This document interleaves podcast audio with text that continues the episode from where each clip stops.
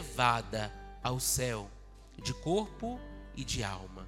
Maria é assumida, acolhida pelo Pai. Ela que deu seu sim, ela que viveu o projeto de Deus, agora ela é assumida na casa de Deus, na morada eterna. Então Maria é modelo para cada um de nós de vida doada, de vida entregue.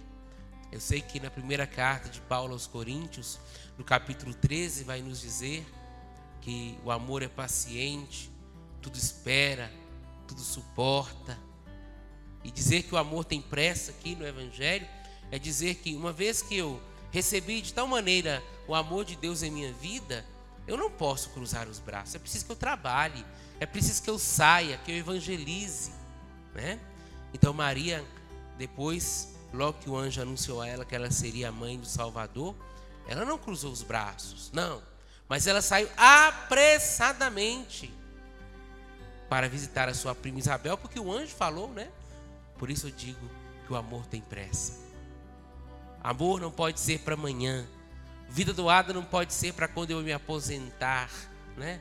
Ah, padre, quando eu for velho, eu vou ajudar na igreja. Quando eu for velho e tiver dinheiro, eu vou fazer caridade. Quando né? Quando, aí a gente vai sempre colocando o si, né? E os nossos quandos e os nossos mais. E nos esquecemos que o amor tem pressa. A hora de amar, amado e amada é agora. E Maria, na sua pequenez, ela vai, vai servir vai para servir a sua prima Isabel. Porque ela, desde a anunciação do anjo, ela é a serva.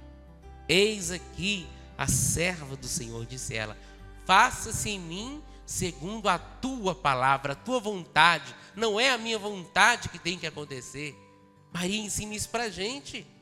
E quanto mais, meu amado e minha amada, vivemos o desapego nessa vida, mais experimentamos a graça de Deus em nós nós podemos fazer muito, meu irmão e minha irmã. E Maria fez, Maria confiou. Maria foi assumida porque ela assumiu Deus por primeiro. E não é um convite para nós? Nós também, meu amado e minha amada, precisamos assumir Deus na nossa vida.